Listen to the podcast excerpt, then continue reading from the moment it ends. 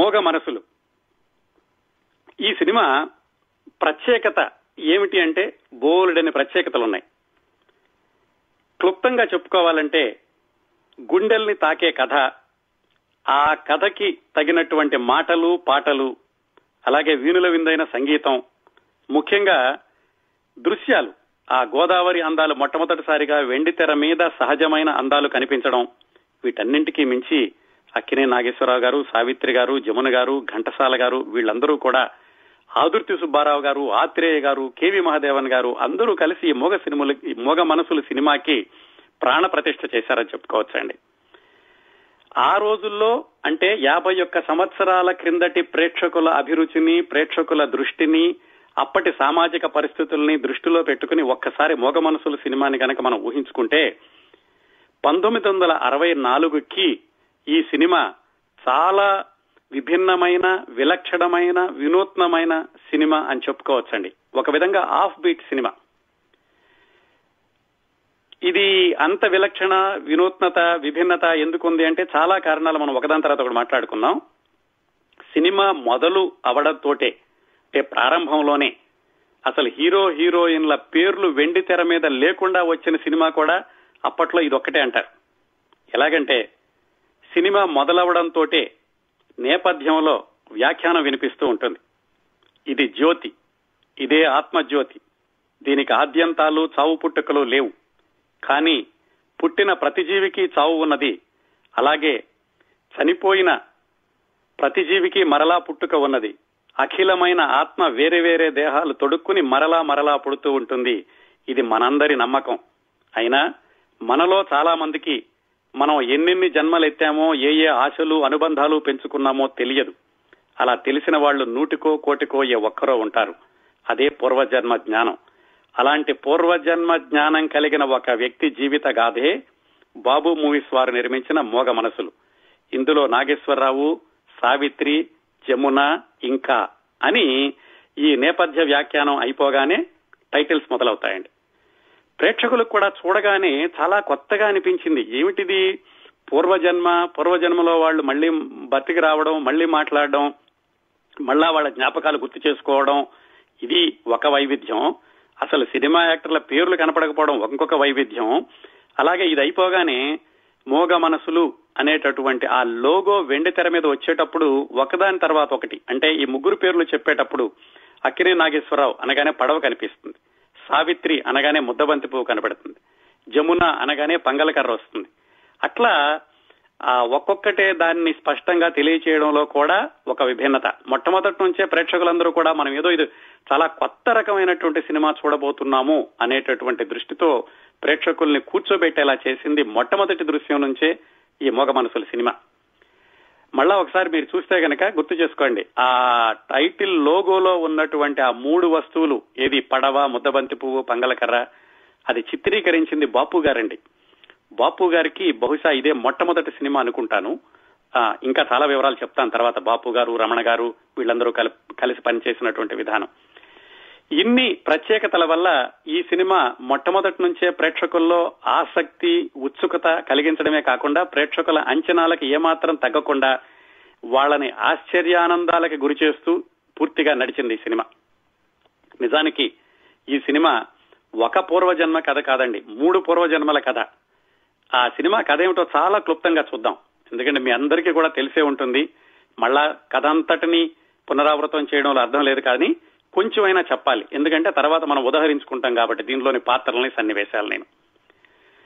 ముఖ్యంగా ఈ పదవ ఈ ఈ మోగ మనసులు కథ అంతా కూడా గోదావరి మీద పడవ నడిపే గోపి గోపన్న అతని కథ. అతను ఎక్కడి నుంచి వచ్చాడో ఎలా వచ్చాడో తెలియదు ఒక ముసలావిడ తీసుకుని పెంచింది. ఆ ముసలావిడికి మనవరాలు ఉంది అంటే మనవరాలకి ఇతను మామ అవుతూ ఉంటాడు. ఆమె పేరు గౌరీ. ఈ గోపి చేసే పని ఏమిటంటే గోదావరి మీద పడవ నడుపుతూ ఉంటాడు.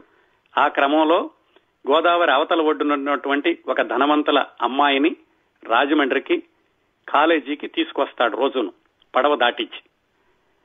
ఆ క్రమంలో వాళ్ళిద్దరికీ కూడా సాన్నిహిత్యం పెరుగుతుంది. కాకపోతే ఆమె చాలా ధనవంతురాలైనటువంటి అమ్మాయి ఈయన నిరుపేద అయినటువంటి పడవ నడిపే అతి సాధారణమైన గోపన్న కాకపోతే వాళ్ళిద్దరి మధ్యన అనుబంధం ఎలా ఉంటుందంటే అమ్మాయి గారంటే ఇతనికి పిచ్చి ఆరాధన ఆ ఆరాధన ఇతని అమాయకత్వం చూసి అమ్మాయి గారికి ఇతనంటే అభిమానం. అలా వీళ్ళిద్దరి యొక్క పరిచయం రోజు తీసుకురావడం కాలేజీకి పంపించడం వెనక్కి పంపించడం ఇలా వాళ్ళిద్దరి మధ్య ఉన్నటువంటి సన్నిహిత్యం పెంపొందుతున్న క్రమంలో అమ్మాయి గారికి పెళ్ళి అవుతుంది ఎవరో ఒక ఇష్టం లేని అతనికి బాగా ధనవంతుడితోటి పెళ్ళి చేస్తారు. గౌరీ కూడా వీళ్ళిద్దరి చనువును కూడా సరిగా భరించలేకపోతూ ఉంటుంది. పెళ్ళయ్యాక పెళ్ళైన కొద్ది రోజులకే అమ్మాయి గారు వైధవ్యం ప్రాప్తించి వెనక్కి వచ్చేస్తుంది. వెనక్కి వచ్చేశాక గోపి గోపన్న చాలా బాధపడుతూ ఉంటాడు. అమ్మాయి గారికి ఎలా అయిందని ఆవిడ్ని ఓదార్చేటటువంటి దానిలో ఉంటూ ఉంటాడు అతను. గౌరీకేమో ఎందుకు అమ్మాయి గారంటే నీకంత అభిమానం అని మామను అడుగుతుంది. నాకు అభిమానమే అని చెప్పి అతను మొహమాట లేకుండా చెప్పి అమ్మాయి గారి దగ్గర ఎక్కువ సమయం గడుపుతూ ఉంటాడు. ఈలోగా మరికొన్ని పాత్రలు. ఆ అమ్మాయి గారి యొక్క మేనమామ గౌరీ మీద కన్ను వేసి ఆ అమ్మాయిని బెదిరిస్తూ ఉంటాడు. అలాగే ఈ అమ్మాయి గారి పిన్ని సవతి తల్లి కూడా ఈ గోపన్నని తిడుతూ ఉంటుంది. నువ్వెందుకు మా అమ్మాయి దగ్గరికి వస్తున్నావు? ఎక్కువ మాట్లాడుతున్నావు అని. ఇలా వాళ్ళ యొక్క అపార్థాలు ఇవి తట్టుకోలేక గోపి సినిమా చివరకు వచ్చేసరికి చనిపోవడానికని పడవ దగ్గరికి వెళ్తాడు. గో గోపన్నకి ఏమవుతుందోనని అమ్మాయి గారు ఆమె కూడా వెళుతుంది పడవ దగ్గరికి. ఊళ్ళో వాళ్ళందరూ కూడా వీళ్ళిద్దరూ లేచిపోతున్నారని పుకార్లు పుట్టిస్తారు. ఆ పుకార్లు పుట్టించడంలో గౌరీ కూడా అమాయకంగా ఒక పాత్ర వహిస్తుంది. వాళ్ళందరూ కూడా వీళ్ళని తరుముకుంటూ గోదావరి దగ్గరికి వస్తారు. గోదావరి పడవ మీద వీళ్ళిద్దరూ ఉంటారు.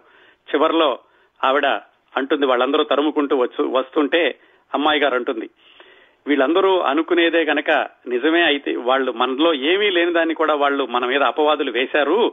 కానీరా గోపి వీళ్ళు అనుకునే అబద్ధమే నిజం కాని అంటూ ఆ గోపి కవిగిల్లో చేరుతుంది పడవ సుడిగుండంలో మునిగిపోతుంది. ఇదండి కథ. కథ ఇలాగే గనక తీసి ఉంటే సినిమాలో అంత ఆసక్తి ఉండేది కాదేమో. కానీ ఈ కథకి ముందు వెనకాల రెండు జన్మలను జోడించారు. నిజానికి అప్పట్లో వచ్చేటటువంటి సినిమాలతో పోలిస్తే అయితే హీరో హీరోయిన్లు ప్రేమించుకుంటారు లేకుంటే విడిపోతారు. కానీ ఇందులో ఇది పూర్తిగా ఒకళ్ళకొకళ్ళు వ్యక్తపరిచిన ప్రేమ అనలేం. మూగ ప్రేమ. ఒకరికి ఒకరికి ఉన్నది. ఎందుకంటే ఆమె చాలా ధనవంతురాలు. ఇతను కేవలం పడవ నడిపే అబ్బాయి. వాళ్ళిద్దరి మధ్యన ప్రేమించుకున్నారు పెళ్ళి చేసుకున్నారు ఇలా చూపించడం కుదరదు. అందుకని ఖచ్చితంగా వాళ్ళు విడిపోవాలి. విడిపోవాలి అంటే విషాదాంతం. విషాదాంతం సినిమాని ప్రేక్షకులు సరిగా తీసుకుంటారా లేదో తెలియదు అందుకని దీనికి ఇదిగో పునర్జన్మ అనేటటువంటి ఒక పొర వేశారు. మళ్ళీ పునర్జన్మ అంటే ఈ పడవ మీద ఉన్నటువంటి వీళ్ళిద్దరూ మరణించి ఆ తర్వాత యువతి యువకులుగా అవుతారు. వాళ్ళు గోపీనాథ్ రాధాదేవి వాళ్ళు మళ్ళా వెనక్కి వచ్చినప్పుడు ఈ కథ గుర్తొస్తుంది. అది బాగానే ఉంది. కానీ ఈ పడవ నడిపే అతనికి అమ్మాయి గారికి మరి ఎందుకు ఒకళ్ళంటే ఒకళ్ళకి అభిమానం ఏర్పడింది? దానికి మళ్ళీ సూచనప్రాయంగా దర్శకుడు చెప్పిస్తాడు ఇంటర్వెల్ ముందు. వీళ్ళిద్దరికీ కూడా గత జన్మలో ఏదో సంబంధం ఉందేమో అందుకే ఇలా అనిపిస్తుందేమో అని ఒకళ్ళతో ఒకళ్ళు అనిపిస్తాడు. ఆ విధంగా ఇది మూడు జన్మల కథ అని చెప్పుకోవచ్చండి. విషాదాంతం కథని సుఖాంతం చేసి అలాగే ఈ పూర్వజన్మ ఇవి ఈ యొక్క ఈ అంశాలతోటి కథలో చాలా విభిన్నత తీసుకొచ్చారు. ఇది ఒకటే కాకుండా ఇందులో ప్రేమ అలాగే అబ్బాయి గారు అమ్మాయి గారు గోపి మధ్యన ప్రేమ గౌరీ మధ్యలో రావడం నాగభూషణం విలని ఇవే కాకుండా చక్కటి హాస్యం అంతకు మించి అద్భుతమైనటువంటి పాటలు. ఇవన్నీ కలిసి ఈ సినిమాని విజయవంతమైన చిత్రంగా తీర్చిదిద్దినాయి అసలు ఈ కథకి బీజం ఎక్కడ పడింది? దర్శకుడు ఆదుర్తి సుబ్బారావు గారిది రాజమండ్రి. ఆయన చదువుకునేటప్పుడు ఇలాగే ఒక అమ్మాయి గోదావరి అవతల ఒడ్డు ఒడ్డు నుంచి రాజమండ్రి కాలేజీకి వచ్చేది. ఈయన చదువుకునే కాలేజీకి. ఓ పడవ అబ్బాయి ఆ అమ్మాయిని రోజు తీసుకొచ్చి కాలేజీలో వదిలిపెట్టడం సాయంకాలం అవగానే మళ్ళా తీసుకెళ్ళి పడవ దాటించి వాళ్ళ ఇంటికి తీసుకెళ్ళడం ఇదంతా ఆదుర్తి సుబ్బారావు గారు చూశారు. ఎప్పుడు ఆయన చదువుకునేటప్పుడు చిన్నపిల్లడప్పుడు. ఆయనకి అది మనసులో పడిపోయింది. అప్పట్లో ఆయనకు ఒక ఆలోచన వచ్చింది. వీళ్ళిద్దరి మధ్యన ప్రేమ ఉంటే ఎలా ఉంటుంది? పడవ నడిపే అబ్బాయి ధనవంతుల అమ్మాయి వాళ్ళిద్దరి మధ్యన ప్రేమ ప్రేమించుకుంటే ఏమవుతుంది ఎలా ఉంటుంది అని ఒక సూచన మాత్రంగా ఆయనకేదో ఒక ఆలోచన మనసులో పడి నేను ఎప్పుడైనా సినిమా దర్శకుడిని అయితే ఈ కథతోటి సినిమా తీయాలి అని అనుకున్నారట. ఇదంతా ఆయనకి ఎప్పుడు పదిహేడు పద్దెనిమిది సంవత్సరాల వయసులో కాలేజీలో చదువుకునేటప్పుడు. చాలా ఫాస్ట్ ఫార్వర్డ్ చేసేస్తే కాలాన్ని ఆయన చదువుకోవడం అయిపోయింది బొంబాయి వెళ్ళారు కష్టాలు పడ్డారు మద్రాసు వచ్చారు సినిమాలో ఎడిటర్గా పనిచేశారు ఆ తర్వాత దర్శకుడయ్యారు. దర్శకుడయ్యింది ఎప్పుడు? పంతొమ్మిది వందల యాభై నాలుగులో. అంటే మనం మాట్లాడుకునే సినిమాకి పది సంవత్సరాల క్రిందట ఆయన దర్శకుడయ్యారు. ఆ దర్శకుడు అవడం కూడా ఎలా జరిగిందంటే రాజమండ్రి నుంచే సినిమాల్లోకి వెళ్ళినటువంటి మరో ఇద్దరు కుర్రాళ్ళు వాళ్ళ పేర్లు D B Narayana S Bhavan Narayana ఆ D B Narayana S Bhavan Narayana Adurthi Subbarao గారు ముగ్గురు కలిసి సాహిణి పిక్చర్స్ అని ఒక చిత్ర నిర్మాణ సంస్థను ప్రారంభించి అమర సందేశం అనే సినిమాని ఆదుర్తి సుబ్బారావు గారి దర్శకత్వంలో తీశారు. అది ఆదుర్తి సుబ్బారావు గారికి మొట్టమొదటి చిత్రం. ఆ సినిమా ఒక మాదిరిగా ఆడింది. ఆ సినిమా అవగానే ఆయనకి వెంటనే అన్నపూర్ణ పిక్చర్స్లో అవకాశాలు రావడం వరుసగా ఆయన విజయవంతమైన చిత్రాలు నిర్మిస్తూ రావడం జరిగింది. ఇది జరిగినటువంటి కొన్ని రోజులకి కొన్ని సంవత్సరాలకి ఆ మొట్టమొదటి సినిమాలో భాగస్వామి అయిన డివి నారాయణ గారు ఆదుర్తి సుబ్బారావు గారిని అడిగారు. ఏమయ్యా సుబ్బారావు మనం మొట్టమొదటి సినిమా కలిసి తీశాం కదా మరి మళ్ళా నాకు సినిమా చేసి పెట్టవా? అని. ఇది పంతొమ్మిది వందల అరవై ప్రాంతాల్లో జరిగింది. ఆదుర్తి సుబ్బారావు గారు అప్పటికే తమిళ సినిమా తీస్తున్నారు. అన్నపూర్ణ వాళ్ళ సినిమాలు ఒకదాని తర్వాత ఒకటి వస్తున్నాయి ఆ హడావిడిలో ఉంటూ. ఆయన ఏం చెప్పారంటే మిత్రుడు అడిగాడని కాదనలేక సరే డివి నారాయణ చేస్తాను కాకపోతే నువ్వు కథ తయారు చేయించు అని చెప్పారు. అప్పుడు డివి నారాయణ గారు ముళ్ళపూడి వెంకటరమణ అనే నిరుద్యోగిని అప్పటి వరకు ఆయన ఉద్యోగం చేసి నిరుద్యోగ పర్వంలో ఉన్నారు. ఆయన పట్టుకున్నారు. నువ్వు పత్రికల్లో సినిమా వ్యాసాలు బాగా రాశావు కదా నేను సినిమా తీయబోతున్నాను దీనికి కథ రాసిపెట్టు అని వెంకటరమణ గారిని అడిగారు. ఆయన ససేమిరా కుదరదంటే కుదరదన్నారు. చివరికి ఎలాగో బలవంతంగా ఒప్పించి ఆయనతోటి సినిమా కథ తయారు చేయించడం ప్రారంభించారు డిబి నారాయణ గారు. ఇంకా మన మూగ మనుషుల దగ్గరికి రాలేదండి. డిబి నారాయణ గారికి ముళ్ళపూడి వెంకటరమణ గారు సినిమాలు రాయడం మొదలుపెట్టినటువంటి ఆ సినిమా దాగుడు ముతలు. అది ఓ సంవత్సరం నరాలు అదేకింది ఆదుర్తి సుబ్బారావు గారు మధ్య మధ్యలో చూస్తూ ఉండేవాళ్ళు ఈయనేం రాస్తున్నాడని. ఆయనకి ముళ్ళపూడి వెంకటరమణ గారు నచ్చలేదట ఆయన విధానం ఎందుకనో గాని. ఎందుక ఈ కుర్రాన్ని పట్టుకొచ్చావు? పత్రికల్లో కథలు రాసుకునేవాడు సినిమాలకి ఏం రాస్తాడు? అని విసుక్కుంటూ ఉన్నారు. ముళ్ళపూడి వెంకటరమణ గారు మాత్రం రాస్తూనే ఉన్నారు. ఈ దాగుడు మూతల కథ అవుతున్న రోజుల్లోనే ముళ్ళపూడి వెంకటరమణ గారికి అనుకోకుండా రక్త సంబంధం సినిమాకి మాటలు రాసే అవకాశం రావడం ఆయన రక్త సంబంధానికి రాయడం ఆ సినిమా విడుదలై విజయవంతం అవడం ఇదంతా జరిగింది. అప్పుడు ఆదుర్తి సుబ్బారావు గారికి ముళ్ళపూడి వెంకటరమణ గారి కలం బలం ఏమిటో తెలిసింది. ఆయన హఠాత్తుగా ముళ్ళపూడి వెంకటరమణ గారిని పిలిపించి రమణ నీ ఏదో అనుకున్నాను కానీ నీలో చాలా బలం ఉందయ్యా నీ రచనా శక్తి. నువ్వు పని చెయ్యి నా దగ్గర ఒక కథ ఉంది. ఈ కథని ఆత్రేయకి ఇచ్చాను. మంచి మనసులు నా సినిమాలన్నిటి కూడా ఆత్రేయ రాశాడు. కానీ ఈ కథ ఆయన ఆరు నెలలు పైగా తన దగ్గర పెట్టుకుని ఈ కథ ఎందుకు పనికిరాదయా సుబ్బారావు? ఈ సినిమాని కథగా తీయలేము తీస్తే గనక సర్వనాశనం అయిపోతామని చెప్పారు. ఈ కథను నువ్వేమైనా రిపేర్ చేయగలవేమో చూడు అని ఒక నాలుగైదు పేజీలో లేకపోతే ఆయన నోటికి చెప్పడమో ఏదో చేశారు ముళ్ళపూడి వెంకటరమణ గారికి ఆ విధంగా ముళ్ళపూడి వెంకటరమణ గారు ఇదిగో ఈ మోగ మనసులకి బీజప్రాయంగా ఉన్నటువంటి కథని తీసుకున్నారు. అప్పటికి అదుట్ సుబ్బారావు గారు సేలంలో ఏదో సినిమా షూటింగ్లో ఉన్నారు.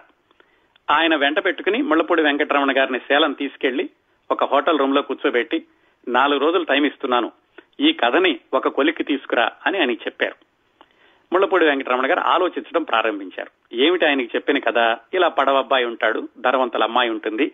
వాళ్ళిద్దరి మధ్యన మోగ ప్రేమ తర్వాత అలా అలా నడవాలి. ఆ తర్వాత ఎలా నడవాలి అది తెలియదు ఈయన ఆలోచించారు. మూడు రోజులు తీవ్రంగా ఆలోచించారు. ఏం చేద్దామా అని. అప్పుడు మొట్టమొదటిసారిగా ఈ గౌరీ అన్న పాత్ర సృష్టించారు. ఈ పడవ అతనికి ఒక మేనకోడల్ లాంటి అమ్మాయి ఉంటుంది. అది బాగానే ఉంది. కానీ పడవ అబ్బాయి ధనవంతుల అమ్మాయి వాళ్ళ మధ్యన మోగ ప్రేమ. తర్వాత ఏమయ్యాలి ప్రేమ? పెళ్ళి చేసుకోవాలి. లేదంటే విడిపోవాలి. లేదంటే చనిపోవాలి. చనిపోతే విషాదాంతం అవుతుంది. అందువల్ల దీన్ని సుఖాంతం చేయాలి. సుఖాంతం చేయాలంటే ఆ జన్మలో కుదరదు. అందుకని మరో జన్మ రావాలి. ఇలా ఆలోచించుకుంటూ ఆయన నాలుగో రోజుని నలభై పేజీలు రాసేశారు రెండు మూడు గంటల్లో. ఆదుర్తి సుబ్బారావు గారు షూటింగ్ నుంచి వచ్చి ఏమయ్యా రమణ ఏమైంది మరి నాలుగో రోజు అయిపోయింది కదంటే ఇదిగోండి సార్ నోట్స్ అని నలభై పేజీలు ఆయన చేతిలో పెట్టారు.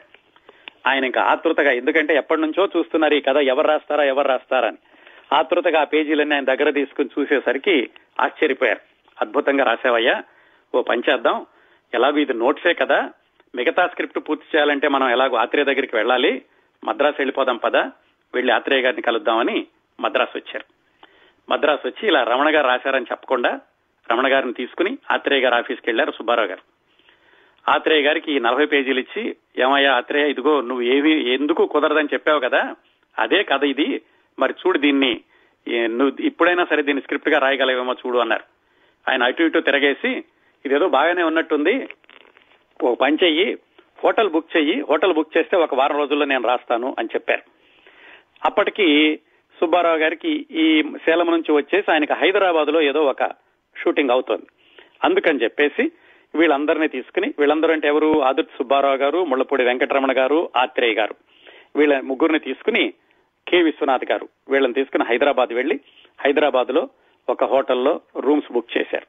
బుక్ చేసి ఒక వారం రోజులు. హైదరాబాద్లో అబిట్స్లో తాజ్ మహల్ హోటల్ అని ఉండేది మరి ఇప్పుడు ఉందో లేదో కానీ అక్కడ. ఆ నిర్మాత కూడా వచ్చారు. నిర్మాత సి సుందరం అని సుబ్బారావు గారు కూడా దాంట్లో పార్ట్నరే వాళ్ళిద్దరు కూడా వెళ్ళారు వెళ్ళి ఆత్రేయ గారికి నలభై పేజీలు ఇచ్చి ఆయన స్క్రిప్ట్ రాస్తున్నారు. పక్కన ముళ్ళపూడి వెంకటరమణ గారిని స్టాండ్ బై పెట్టారు. ఆదు ఆత్రేయ గారికి ఏమైనా సమా ఏమైనా సందేహాలు వస్తే చెప్పడానికి ఆయనకి ఏమైనా అవసరం వస్తే సహాయం చేయడానికి అని. ఆత్రేయ గారు రాస్తున్నారు కానీ ఆదుర్తి సుబ్బారావు గారికి అనుమానంగానే ఉంది. ఒకవేళ ఆత్రేయ గారు రాశాక ఇది అక్కిన నాగేశ్వరరావు గారికి నచ్చకపోతే ఏమవుతుందో అనుకుని ఆదుర్తి సుబ్బారావు గారు ఆయన ఒక వర్షం రాయడం ప్రారంభించారు. మొత్తానికి వారం రోజులు అయిపోయింది.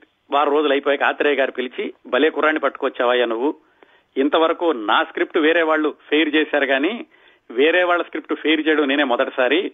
ఈ ముళ్ళపూడి వెంకటరమణ ఎవరో కానీ ఆయన రాసినటువంటి స్క్రిప్ట్లో ఏమాత్రం వేలు పెట్టడానికి లేదు సరిగదా? ఆయన రాసినటువంటి సంభాషణలే నేను మళ్ళీ తిరగరాస్తున్నాను. మంచి స్క్రిప్ట్ అయ్యిందయ్యా. నిజానికి ముళ్ళపూడి వెంకటరమణ పేరు వేయొచ్చు కానీ నేను కూడా రాయాలి కాబట్టి నా పేరు వేద్దాం అని చెప్పి ఆయన స్క్రిప్ట్ పూర్తి చేశారు. ఆ విధంగా ఇప్పుడు మీరు టైటిల్స్లో చూస్తే రచన ఆత్రేయ ముళ్ళపూడి వెంకటరమణ అని ఉంటుందండి. ఆత్రేయ గారు మార్క్ ఉంటుందనుకోండి ఎలాగైనా సంభాషణలు రాయడంలోనూ. ఆ విధంగా స్క్రిప్ట్ తయారైంది. ఈ మూగ మనసులు సినిమాలో ఉన్నటువంటి హాస్య దృశ్యాలు అవి ఆత్రేయ గారు రాలేదు సాధారణంగా ఆచార్య ఆత్రేయ గారు హాస్యానికి సంబంధించినటువంటి దృశ్యాలు ఆయన సినిమాల్లో ఆయన రాసేవాళ్ళు కాదండి. నిజానికి ఆయన చాలా హాస్యప్రియుడు. అప్పలాచార్య గారిని సముద్రాల గారి మేనల్లుడు ఎవరో ఒక ఆయన ఉండేవాళ్ళు. ఆయన ఎక్కువగా ఆత్రేయ గారి సినిమాలో హాస్యం దృశ్యాలు రాసేవాళ్ళు. కానీ ఈ మూగ మనసుల సినిమా మొదలయ్యేటప్పటికీ ఇంకా అప్పలాచార్య గారు ఆత్రేయ గారి కాంబినేషన్ మొదలైనట్లు లేదు. ఈ సినిమాలో హాస్యం దృశ్యాలు మాత్రం కళా తపస్వి తర్వాత రోజుల్లో కళా తపస్వి అని కె. విశ్వనాథ్ గారు రాశారు. కె విశ్వనాథ్ గారు ఈ సినిమాలో ఆదుర్తి సుబ్బారావు గారికి సహాయకుడుగా రెండవ యూనిట్ దర్శకుడిగా చేశారు. ఇందులో మనం చూసే ఆ కామెడీ దృశ్యాలన్నీ కూడా కె విశ్వనాథ్ గారు రాసినాయి. ఈ విధంగా స్క్రిప్ట్ అంతా అయిపోయాక తర్వాత దశ ఏమిటంటే హీరో హీరోయిన్లకి వినిపించాలి. నాగేశ్వరరావు గారికి సావిత్రి గారిని పిలిపించి వాళ్ళకి కథ అంతా వినిపించారు. వాళ్ళకు కూడా అద్భుతంగా నచ్చింది. ముందు కథ వినగానే వాళ్ళకి కనపడింది కొత్తదనం. ఒక పడవబ్బాయి క్యారెక్టరు ధనవంతురాలు వాళ్ళిద్దరి మధ్యన ఇది అని చెప్పలేని అనుబంధం ఆ తర్వాత ఇలా మరో పునర్జన్మ ఇవన్నీ కూడా వాళ్ళకి బాగా నచ్చినాయి. ఆదుత్ సుబ్బారావు గారు కూడా చెప్పారు ఈ సినిమా మొత్తం గోదావరి దగ్గర అవుట్డోర్లో తీద్దాము మరి మీరిద్దరు కూడా అక్కడ చాలా రోజులు ఉండాల్సి ఉంటుంది అని. వాళ్ళకు కూడా నచ్చింది మొట్టమొదటిసారిగా అన్ని రోజులు అవుట్డోర్లో ఉండడం అనేది వాళ్ళు కూడా కాదనలేదు. ఇది అయిపోయాక తరువాతి దశ పాటలు రాయడం. పాటలు రాయడానికి కూడా మళ్ళీ ఇదే ఊపులో రాయించుకోవాలి వదిలేస్తే కనుక ఆత్రేయ గారు మళ్ళీ ఎన్ని రోజులకు రాస్తారో ఏమిటోనని ఇది జరిగినటువంటి వారం రోజులకో పది రోజులకో మళ్ళీ ఆత్రేయ గారిని కేవి మహాదేవన్ గారిని కేవి మహాదేవన్ గారి సహాయకుడు పొగలేంది గారిని తీసుకుని మళ్ళీ హైదరాబాద్ వచ్చారు. ముళ్ళపూడి వెంకటరమణ గారు కూడా ఉంటున్నారు ఈ ఈ ప్రయాణం అంతట్లోనూ. ఈ విశేషాలన్నీ ముళ్ళపూడి వెంకటరమణ గారు ఆయన ఆత్మకథలో రాసుకున్నారండి. అలా ఒక హోటల్లో కూర్చోబెట్టి ఈ మ్యూజిక్ సీటింగ్ అని పెట్టారు. పూటకో పాట రాసేస్తుండేవాళ్ళు ఆత్రేయ గారు. ఆత్రేయ గారు ఒక రూమ్లో పాట రాయడం పక్కన తీసుకొచ్చి ఇవ్వగానే కేవి మహాదేవన్ గారు ట్యూన్ చేసేయడం మళ్ళీ ఆయన పాట రాయడం ఈయన ట్యూన్ చేయడం. పూటకో పాట పాటకో పూట అన్నట్టుగా వారం రోజుల్లో మొత్తం ఆత్రేయ గారు రాసే పాటలన్నీ అయిపోయినాయి. ఇందులో ఆత్రేయ గారు రాసి ఎక్కువ పాటలు రాశారు. ఒక పాట దాశరథి గారు ఒక పాట కొసరాజు గారు మాత్రం రాశారు. ఈ విధంగా మోగ మనసులు కథ తయారవడం వెనకాల ఇంత కథ ఉందండి. కథ తయారైంది మాటలు పాటలు సిద్ధమైనవి ఇంకా మోగ మనసులు షూటింగ్ విశేషాల్లోకి వస్తే ముందులో చెప్పుకున్నట్టుగానే ఎనభై శాతం ఇది అవుట్డోర్లో గోదావరి నేపథ్యంలో తీయబడినటువంటి సినిమా. ఆ గోదావరి దగ్గర ఈ షూటింగ్ చేసేటప్పుడు ఎక్కువ దృశ్యాలు అంటే మనం గౌరీ పడవబ్బాయి ఈ అమ్మాయి గారు వీళ్ళు వచ్చేటటువంటి దృశ్యాలు అక్కడికి నాగభూషణం వీళ్ళని తరుముకుంటే వచ్చే దృశ్యాలు ఇలాంటివన్నీ కూడా చాలా వరకు భద్రాచలం నుంచి రాజమండ్రి వరకు ఆ లాంచీలో ప్రయాణిస్తూ అలా దృశ్యాలు తీశారట. మధ్య మధ్యలో రాత్రిపూట ఎక్కడ ఆగితే అక్కడ క్యాంప్ లాగా వేసుకుని అలా చాలా రోజులు ఆ ప్రయాణంలో తీశారటండి. ఎక్కువ దృశ్యాలు. అవన్నీ కూడా ఒక్క రాజమండ్రిలోనే తీయలేదు. అయితే ఆ ధనవంతుల భవంతి వాటి ఎక్స్టీరియర్ దృశ్యాలన్నీ కూడా సకినేటిపల్లి రేవులో ఒక పెద్ద సెట్టు వేసి ఆ అమ్మాయి గారు ఉండేటటువంటి బిల్డింగు అక్కడ తీశారు ఆ దృశ్యాలు. బయట దృశ్యాలు మాత్రం. ఆ సెట్టు వేసింది కళాదర్శకుడు జీవి సుబ్బారావు అని ఆయన. కాకపోతే మొట్టమొదటగానేమో మామూలుగా ఈ పలక చె- చెక్కతోటి వాటితోటి వేశారట. ఆ మధ్యలో తుఫాన్ రావడమో లేకపోతే వరద లాంటిది రావడమో వచ్చి అది కొట్టుకుపోవడం జరిగితే మళ్ళా సిమెంట్ తోటి రాళ్ళతోటి కట్టి ఆ బిల్డింగు ఆ సెట్టింగు వేశారు. ఈ ఎక్కువ దృశ్యాలు అక్కడ ఈ గోదావరిలోనూ దృ- చిత్రీకరించారు. అలాగే అవుట్డోర్లో ఇందులో చాలా తక్కువ అంటే ఒక నిమిషానికంటే తక్కువగా వచ్చేటటువంటి దృశ్యం సినిమా మొట్టమొదట్లో అక్కినే నాగేశ్వరరావు సావిత్రి గారు కుర్ర వాళ్ళు కాలేజీలో విద్యార్థిని విద్యార్థులుగా ఉండి పెళ్ళి చేసుకుని హనీమూన్కి బయలుదేరడం. ఆ ఒక్క దృశ్యాన్ని మాత్రం విజయనగరంలో Raja Alak Narayan Sinha arts and science కాలేజీలో తీశారు.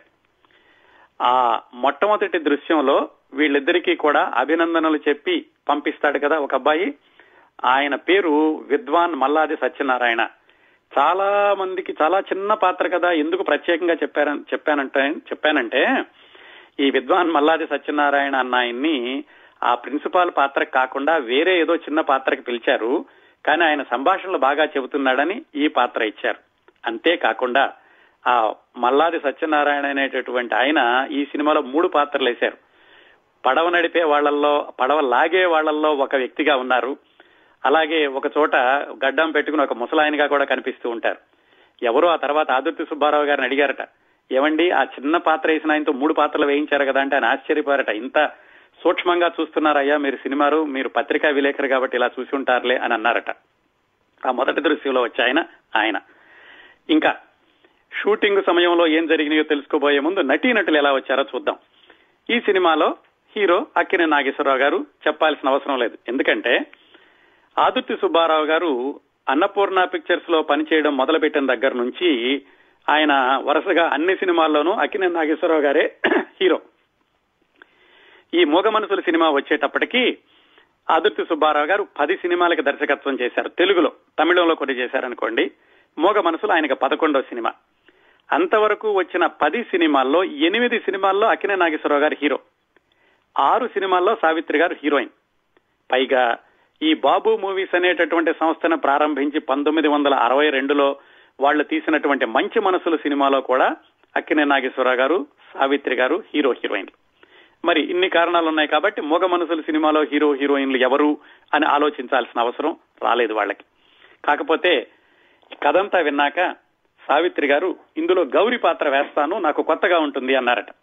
కాకపోతే అప్పటికే కొంచెం ఆవిడ ఒళ్ళు చేసి ఉండడంతో కాదండి మీరు ఇలా ఈ పాత్ర వేస్తే బాగుంటుంది. గౌరీ పాత్రకి జమున గారిని తీసుకుందామని నచ్చ చెప్పడంతో ఆవిడ సరే అన్నారు. ఆ విధంగా రాధాదేవి పాత్రలోకి సావిత్రి గౌరీ పాత్రలోకి జమున గారు రావడం తటస్థించింది. ఈ సినిమా షూటింగ్ రాజమండ్రి దగ్గర ఆ గోదావరి తీరంలో జరిగేటప్పుడు గౌరీ పాత్ర. ఆవిడకి మొట్టమొదటిసారిగా ఈ గోదావరి యాస ఎలా ఉంటుంది ఏమిటి ఎలా మాట్లాడాలి ఇవంతా కూడా రాదు. అప్పుడు ఆమెకి ఇదంతా నేర్పింది కె విశ్వనాథ్ గారు. ఆయన గోదావరి ఆసాద్ అంతా ఆయన ఆయన ఎలా ఉంటుందో తెలుసుకుని ఆయన జమున్ గారికి ట్రైనింగ్ ఇచ్చారు. గోదావరి ఆసలో ఎలా మాట్లాడాలి అక్కడ వాళ్ళు ఎలా ప్రవర్తిస్తారు ఇలాంటివన్నీ.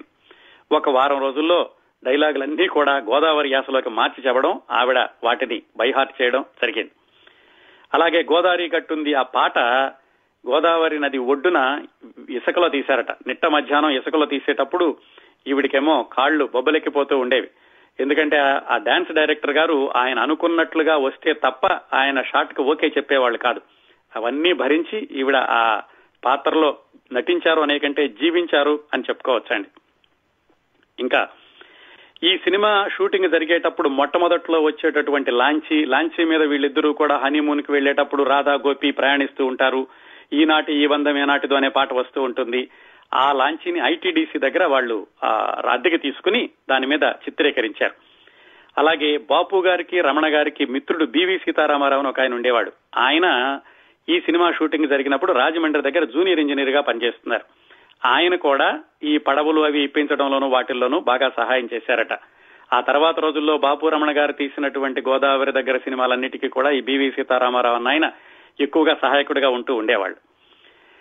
ఈ సినిమాలో మొట్టమొదటి పాట ఈనాటి ఈ బంధం ఏనాటిదో ఆ పాటలో రామారావు నాగేశ్వరరావు గారు సావిత్రి గారు లాంచీలో ప్రయాణం చేసేటప్పుడు ఒక సంఘటన జరిగింది. ఈ సంఘటన గురించి అక్కినే నాగేశ్వరరావు గారి జీవిత చరిత్రలో ఒక రకంగా ఉంటుంది సావిత్రి గారి ఇంటర్వ్యూలో ఇంకో రకంగా ఉంటుంది. కాకపోతే ముళ్ళపూడి వెంకటరమణ గారు ప్రత్యక్షంగా అక్కడ ఉన్నారు కాబట్టి ఆయన రాసింది కొంచెం అధికారికంగా అనుకుని అందులో ఏముందో చెప్తాను. ఆ పాట షూటింగ్ చేసేటప్పుడు లాంచీ మీద జెండా కర్రకి ఆనుకుని ఈవిడ నుంచుంటారు. అక్కినే నాగేశ్వరరావు గారి చేతుల మీద ఒరిగినట్టుగా ఉండాలి. కొంచెం పట్టు తప్పడంతోటో లేకపోతే ఇంకొంచెం ఎక్కువ వెనక వాలడంతోటో సావిత్రి గారు గోదావరిలో పడిపోయారు. పడిపోవడం పడిపోవడంతో ఆవిడ చీర వచ్చి లాంచీ ప్రొపెల్లర్కి చుట్టుకుపోయి ఆ లాంచీనేమో ఇరవై మైళ్ళ వేగంతో వెళుతోంది. దానికి బ్రేకులు ఉండవు అందరూ చూశారు. ఆ ఒడ్డును కూడా చాలా మంది ఆ రాజమండ్రి దగ్గర నుంచి వచ్చినటువంటి ప్రజలందరూ కూడా అవుట్డోర్కు వచ్చిన వాళ్ళు కూడా చూస్తున్నారు. ఎందుకంటే నాగేశ్వరరావు గారు సావిత్రి ఆదిత్య సుబ్బారావు వీళ్ళందరూ కూడా అందరికీ తెలిసిన వాళ్ళు. జమున గారు అందుకని ప్రేక్షకులు కూడా చూడడానికి చాలా మంది వచ్చారు. వాళ్ళందరూ సావిత్రి ఇలాగా గోదావరిలో పడిపోవడం చూసి ఆహా ఇది కూడా సినిమాలో దృశ్యమే. చూసావరా లాంచి ఇటువైపు పడిపోయింది అటువైపు పైకి తేలుతుంది అని వాళ్ళు చెప్పుకుంటున్నారట. తీరా చూస్తే పాపం ఇవిడికేమో చీర దానిలో చుట్టుకుపోయి లాగేసుకుపోతుంది. వెంటనే గజయితగాళ్ళు దూకి ఆవిడ్ని దగ్గరికి రక్షించడానికి ప్రయత్నిస్తారు. అక్కినే నాగేశ్వరరావు గారేమో చెయ్యందించి పైకిరా పైకిరా అంటున్నారు కానీ ఆవిడ కుదరలేదు. ఇంతట్లో ఆ పడవలో ఉన్నటువంటి క్యాన్వాస్ క్లాత్ ఏదో కిందకి ఇసిరేస్తే అది చుట్టుకుని గజయితగాళ్ళ సహాయంతో ఆవిడ పైకి వచ్చారు ఈలోగా లాంచీని నడిపేటటువంటి డ్రైవరు దానికి బ్రేకులు ఉండవు కదా రివర్స్ గేర్ వేసి దాని స్పీడ్ తగ్గించారట. ఇంత హడావిడి జరిగింది సావిత్రి గారు గోదావరిలో పడిపోయినప్పుడు. మరి ఇంత జరిగినప్పుడు ఏమవ్వాలి వెంటనే అప్సెట్ అవుతారు కాబట్టి ఆ రోజుకి షూటింగ్ ఆపేసేయాలి తర్వాత మళ్ళా ఎప్పుడో పెట్టుకోవాలి. కానీ ఇంత భయంకరమైనటువంటి సంఘటన జరిగిన అరగంట లోపే సావిత్రి గారు సావిత్రి గారు మళ్ళా సిద్ధమై షూటింగ్కు వచ్చి మళ్ళా షూటింగ్ కంటిన్యూ చేద్దామండి అని చెప్పారట ఆదిత్య సుబ్బారావు గారితో అది ఎంత క్రమశిక్షణ అలాగే అంకిత భావం ఈ సినిమా మనది నేను కూడా ఈ సినిమాలోనే ఒక భాగం అనుకోవడం ఇవన్నీ ఉండబట్టే ఆ రోజుల్లో సినిమాలు ముప్పై నలభై రోజుల్లో పూర్తవడం హీరో హీరోయిన్లు కూడా ఎంత బిజీగా ఉన్నా కానీ సంవత్సరానికి నాలుగైదు సినిమాలలో నటింపడం నటించడం వాళ్ళు నటించిన సినిమాలు అరడజనికి తక్కువ కాకుండా విడుదల కావడం ఇవన్నీ కూడా సాధ్యమయ్యేది ఇదిగో నటీనటుల అంకిత భావం వల్ల. అలాగే దీనికి ఇంకొక ఉదాహరణ ఈ సినిమాలోనే ముక్కు మీద కోపం అనేటటువంటి పాట ఒకటి ఉంది. ఆ పాట చిత్రీకరించేటప్పుడు జమున గారికి కాల్లో ముళ్ళు దిగిందట. ముళ్ళు దిగి రక్తం వస్తుంటే వెంటనే గబగబా షూటింగ్ ఆపేసి డాక్టర్ను పిలిచి డాక్టర్లతోటి వైద్యం అది చేయించారు. చేయించే అప్పుడు కూడా ఆదిత్య సుబ్బారావు గారు చెప్పారట ఈ రోజు ఆపేసేద్దామండి తగ్గనివ్వండి తర్వాత మరోసారి పెట్టుకుందాం మిగిలిపోయిన షార్ట్స్ అంటే. జమున గారు కాదు కూడదు ఈ ఒక్క రోజు ఆగితే మళ్ళా ఎన్ని రోజులు కుదురుతుందో తెలియదు డేట్స్ ఇప్పుడు తీసేసేద్దామని. అలా ఆవిడ కాలు కట్టుకట్టుకుని కూడా ఆ పాట పూర్తి చేసేశారట. ఇది కూడా నటీనటులు సినిమా తీసేటప్పుడు దర్శకుడు నిర్మాత వాళ్ళు వేరు మేము వేరు అనుకోకుండా అందరూ కలిసి ఎలా ఉండేవాళ్ళు అనడానికి ఇది కూడా ఒక ఉదాహరణ అండి. అలాగే ఈ సినిమాలో చిట్ట చివరిలో గోపి రాధ రాధమ్మ గోపన్న అనుకోండి వాళ్ళిద్దరూ కూడా పడవలో ఎక్కడం పడవ సుడిగుండాల్లో కలిసిపోవడం ఈ సీను రెండు చోట్ల తీశారు. రెండు చోట్ల అంటే ఈ సినిమా రెగ్యులర్ షూటింగ్ ప్రారంభించడానికి ముందు గోదావరి దగ్గర వరదలు వస్తే వరదలకు అప్పుడే తగ్గుముఖం పడుతూ ఉన్నాయి. మీరు ఆ చివరిలో సుడిగుండం సీన్ ఉంది కదా మీరు తీస్తే బాగుంటుంది అని బివి సీతారామారావు అన్న ముళ్ళపూడి వెంకటరమణ గారి ద్వారా ఆదుర్తి సుబ్బారావు గారికి చెప్పడంతో వాళ్ళు ముందు వచ్చి ఒక బొమ్మలు తయారు చేసి పెద్ద పెద్ద బొమ్మలు ఆ బొమ్మలతోటి పడవ సుడిగుండంలో మునిగి మునిగిపోవడం అనేటటువంటి కొన్ని దృశ్యాలు గోదావరిలో తీశారు. ఈలోగా అసలు నటీనటులు వచ్చేసరికి గోదావరిలో వరద తగ్గిపోయి మామూలుగా ఉంది సుడిగుండం అలాంటివి లేవు. ఆ దృశ్యాన్ని మళ్ళా తర్వాత స్టూడియోలో సెట్టింగ్ వేసి ఆ కృత్రిమంగా సుడిగుండాన్ని సృష్టించి అక్కడ నాగేశ్వరరావు సావిత్రి ఆ సుడిగుండంలో మునిగిపోవడం అక్కడ తీశారు. ఇప్పుడు చూడండి మళ్ళా ఒకసారి మీరు సినిమా ఎక్కడా కూడా ఇక్కడికి అక్కడికి తేడా ఉన్నట్టు కనపడదు. అసలు నిజంగా సావిత్రి అక్కిరే నాగేశ్వరరావు ఆ గోదావరిలో ఉన్నటువంటి దృశ్యాల్లోనే ఉన్నారా అనిపిస్తుంది. దాని వెనకాల చాలా కథ ఉందండి. ఇలా వీళ్ళు ఈ రెండు మూడు చోట్ల కలిపి దీన్ని ఒక కొన్ని వేల అడుగుల షాట్లు తీశారు. కానీ ఆ సినిమాలో అది నాలుగైదు నిమిషాలు మాత్రమే ఉంటుంది. మరి ఎలా ఎలా ఎలా కలపాలి? దాన్ని దీన్ని ఏది తీసేసేయాలి? ఏది కలపాలి? దానికి ఆదిత్య సుబ్బారావు గారు అలాగే దానికి ఎడిటింగ్ అసిస్టెంట్గా ఉన్నారు టి కృష్ణ గారని ఆయన కూడా కె విశ్వనాథ్ గారి సహాధ్యాయ్. ఈ ఆదిత్య సుబ్బారావు గారు టి కృష్ణ గారు కూర్చుని మూడు రోజులు మూడు పగళ్ళు మూడు రాత్రుల్లో కూర్చుని మొత్తం అన్ని వేల అడుగుల్ని కూడా కత్తిరించి చివరికి నాలుగైదు నిమిషాల్లో మనకు కనపడేలాగా చేశారు. ఇప్పుడు చూడండి మీరు సినిమాలో చూస్తే కనుక ఎంత ఎఫెక్టివ్గా కనిపిస్తుందో ఆ పడవలో పడవ వెళ్ళిపోయి సుడిగుండంలో మునిగిపోయేటటువంటి దృశ్యం. అలా క్లైమాక్స్ షాట్స్ రెండు మూడు చోట్ల తీశారు. ఇంకా ఈ సినిమా షూటింగ్ జరుగుతూ ఉండగా మద్రాసులో పెద్ద పుకార్లు. ఏమని? ముళ్ళపూడి వెంకటరమణ అని ఎవరో కొత్త కుర్రాడు ముగ్గురు ఆలని ఆర్పేస్తున్నాడని. ముగ్గురు ఆలు అంటే ఎవరంటే ఆదుర్తి గారు అక్కినేని గారు ఆత్రేయ గారు. వీళ్ళ ముగ్గురు కాంబినేషన్ చాలా పేరు పొందింది చక్కటి సినిమాలు వచ్చినాయి. ఈ ముళ్ళపూడి వెంకటరమణ ఆయన అనే ఆయన ఏదో కథ రాసి వాళ్ళు రాసిన కథలో అవాకులు చవాకులు రాసేసి ఈ సినిమాని ఫెయిల్ చేయిస్తున్నాడు. ఈ సినిమా ఎట్టి పరిస్థితుల్లో ఫెయిల్ అవుతుందని పుకార్లు వచ్చినాయి. ఎందుకు? ఈ సినిమా షూటింగ్ చూసే వాళ్ళలో ఎవరో కొంతమంది విని అక్కడ మద్రాసులో చెప్పినట్టు పుకార్లు ఎలా వెళ్తాయో తెలుసు కదా? ఆ పుకార్ల కారణం ఏమిటి? ఈ సినిమాలో సావిత్రి యొక్క భర్త పద్మనాభం అట. సావిత్రి విధవరాలై వెనక్కి వస్తేనేమో ఈ పడవ నడిపే అతను ఆవిడ్ని ఓదారుస్తాడట. అలాగే జమున అకినే నాగేశ్వరరావు తల మీద కాలు పెడుతుందట. ఆయన చేతుల్లో ఆవిడ కాలు తీసుకుని ఆ కాలుకు పారాణి దిద్దుతాడట. ఇవన్నీ కూడా అయ్యే పనులేనా? ప్రేక్షకులు చూస్తారా? ఇలాంటి వాటివన్నీ రాసేసి ఆయన సినిమా ఫెయిల్ అయ్యేలాగా చూస్తున్నాడు అని మద్రాసులో చెప్పుకోవడం ప్రారంభించారు. అప్పట్లో రామారావు గారు నాగేశ్వరరావు గారు ఇద్దరే రెండు క్యాంపులు ఉండేవండి. ఇంకా శోభన్ బాబు గారు కృష్ణ గారు రాలేదు సినిమాల్లోకి.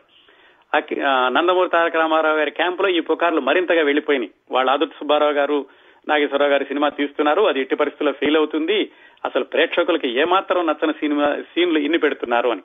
ఆ పుకార్లు తిరిగి తిరిగి మళ్ళీ గోదావరి దగ్గరికి వచ్చినాయి. నాగేశ్వరరావు గారికి ఆదిత్య సుబ్బారావు గారికి తెలిసింది.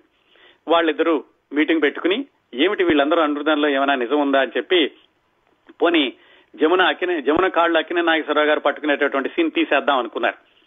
నాగేశ్వరరావు గారు ఎందుకండి అలా తీసేయడం? అసలు చూద్దాం ఇందులో ఎందుకు రాశారో రైటర్ని అడుగుదామని ముళ్ళపూడి వెంకటరమణ గారిని పిలిచారు. ఏమయ్యా రమణ ఈ సినిమా ఈ సీన్ ఎక్కడైనా కాపీ కొట్టావా? నువ్వే రాశావా? ఆ జమున కాళ్ళు నాగేశ్వరరావు పట్టుకుని పారాణి పెట్టడం ఏమిటంటే ఆయన చెప్పారట ఇది నా పైత్యం కాదండి కాళిదాస్ కవిత్వం అని పురాణాల్లో ఉన్నటువంటి కొన్ని దృశ్యాలను ఉదాహరణగా చెప్పి ఆ సంస్కృతంలో శ్లోకాలు చదువుతుంటే అద్దుర్తి సుబ్బారావు గారు అక్కిన నాగేశ్వరరావు గారు ఇక చాలు మీరు ఇంత రుజువులు చూపిస్తున్నారంటే గనక మనం చూసే మనం చూపించేది అసాధ్యమైనటువంటి దృశ్యం కాదు. పైగా ప్రేక్షకులు కూడా ఏమిటంటే మేము పాత్రలో జీవిస్తాం కాబట్టి అంత దురభిమానులైనటువంటి అభిమానులు ఉండరు అందువల్ల ఉంచుదాము అని పుకార్లు ఏమైతే వచ్చి వస్తే వచ్చినాయి ఇలాగే కొనసాగిద్దామని పూర్తి చేశారు సినిమా. అది జరిగిందండి. ఈ సినిమా గోదావరి దగ్గర ఎనభై శాతం షూటింగ్ పూర్తి చేసుకుని పంతొమ్మిది వందల అరవై నాలుగు జనవరి ముప్పై ఒకటవ తేదీన విడుదలైంది. ఈ సినిమా విడుదలవడానికి పదిహేను రోజుల ముందే ముందే ఎన్టీ రామారావు గారి గుడి గంటల సినిమా వచ్చింది. దానికి కూడా ముళ్ళపూడి వెంకటరమణ గారు మాటలు రాశారు. ఈ మూగ మనసుల సినిమా దానికి పబ్లిసిటీ కూడా చాలా విచిత్రంగా చేశారు. కేవలం సినిమా బొమ్మ వేసేసి సినిమా విడుదల అని రాయకుండా చిన్న కథలాగా రాశారు. ఫలానా చోట ఫలానా ఆయనకి పూర్వజన్మ ఉంది. ఆయన పూర్వజన్మ ఉండడంతో ఇలా చెప్పారు. అలాంటి పూర్వజన్మ ఆధారంగా చేసుకున్న సినిమా అని వైవిధ్యభరితమైనటువంటి ప్రకటనలు ఇవ్వడం మొదలు పెట్టారు పేపర్లో. దాంతో ప్రేక్షకులకు కూడా చాలా కొత్త రకమైనటువంటి ఆసక్తి కలిగింది ఈ సినిమా ఎలా ఉంటుంది అని. మొట్టమొదటి నుంచే ఆ సినిమా చాలా విజయవంతమైన చిత్రంగా పేరు తెచ్చుకుంది. ఇంకా ఈ సినిమా విజయవంతం అవడంలో వెనకాలన్నటువంటి అనేక కారణాల్లో ఆదుర్తి సుబ్బారావు గారి దర్శకత్వం ఆయన సింబాలిక్ షాట్స్ తీయడంలో చాలా ప్రసిద్ధి ఏదైనా చూపించడంతో.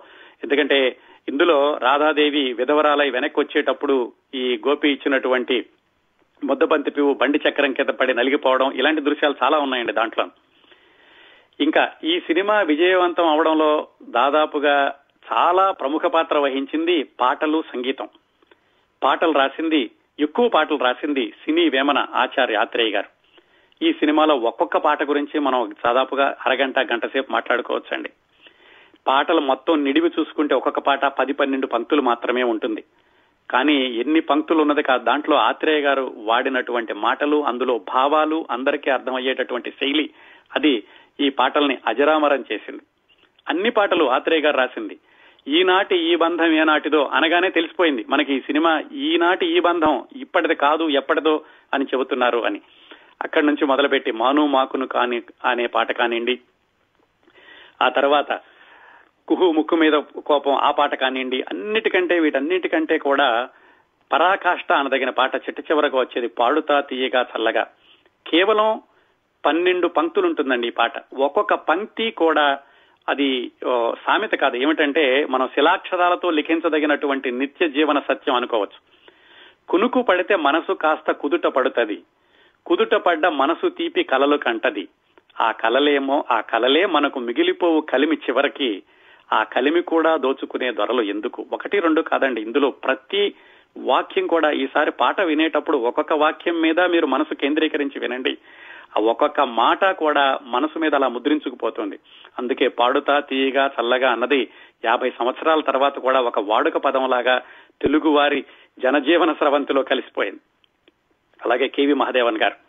ఈ సినిమాకి ముందు మంచి మనసుల సినిమాతోటి ఆయనకి మంచి చాలా గొప్ప పేరు వచ్చింది. అంతకుముందు చిన్న చిన్న సినిమాలు తీసినా కానీ అది కొనసాగిస్తూ ఈ మోగ మనసుల సినిమాలో పాటలన్నింటినీ కూడా ఆయన జనాకర్షణీయంగా తీర్చిదిద్దారు.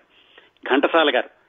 చాలా సార్లు ఘంటసాల గారి గురించి అక్కినే నాగేశ్వరరావు గారు చెబుతూ ఈ నాకు ఘంటసాల గారు పాడిన పాటల్లో చాలా పాటలు ఆయనే సగం అభినయం చూపించేసేస్తారు ఆ గొంతులోను నేను నా మొహం చూపిస్తే సరిపోతుంది తర్వాత అని.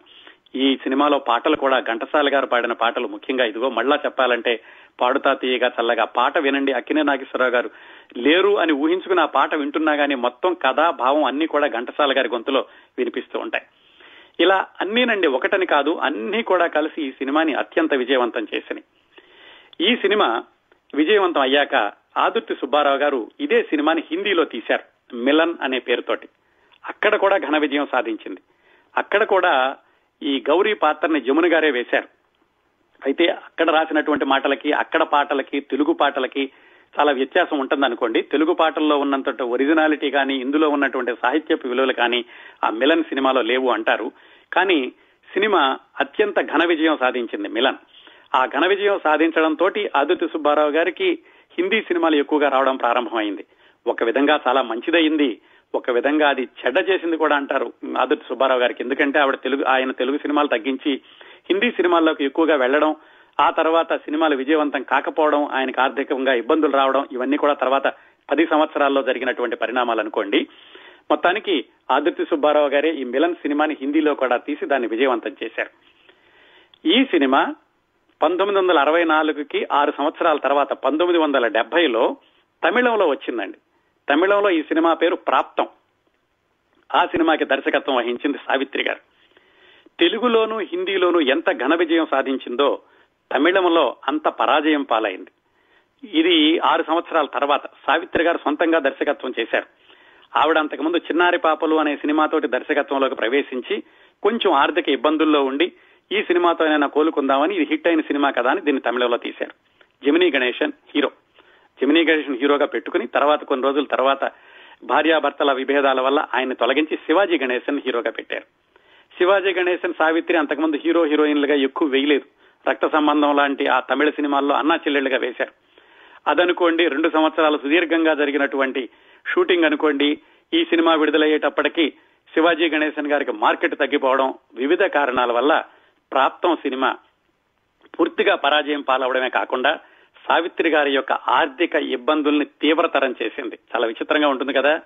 తెలుగులో అత్యంత విజయం హిందీలో అత్యంత విజయం చివరికి అదే సినిమా ఆ సినిమాలో హీరోయిన్గా నటించిన సావిత్రి గారి యొక్క ఆర్థిక ఇబ్బందుల్ని మరింతగా పెంచింది తమిళంలో.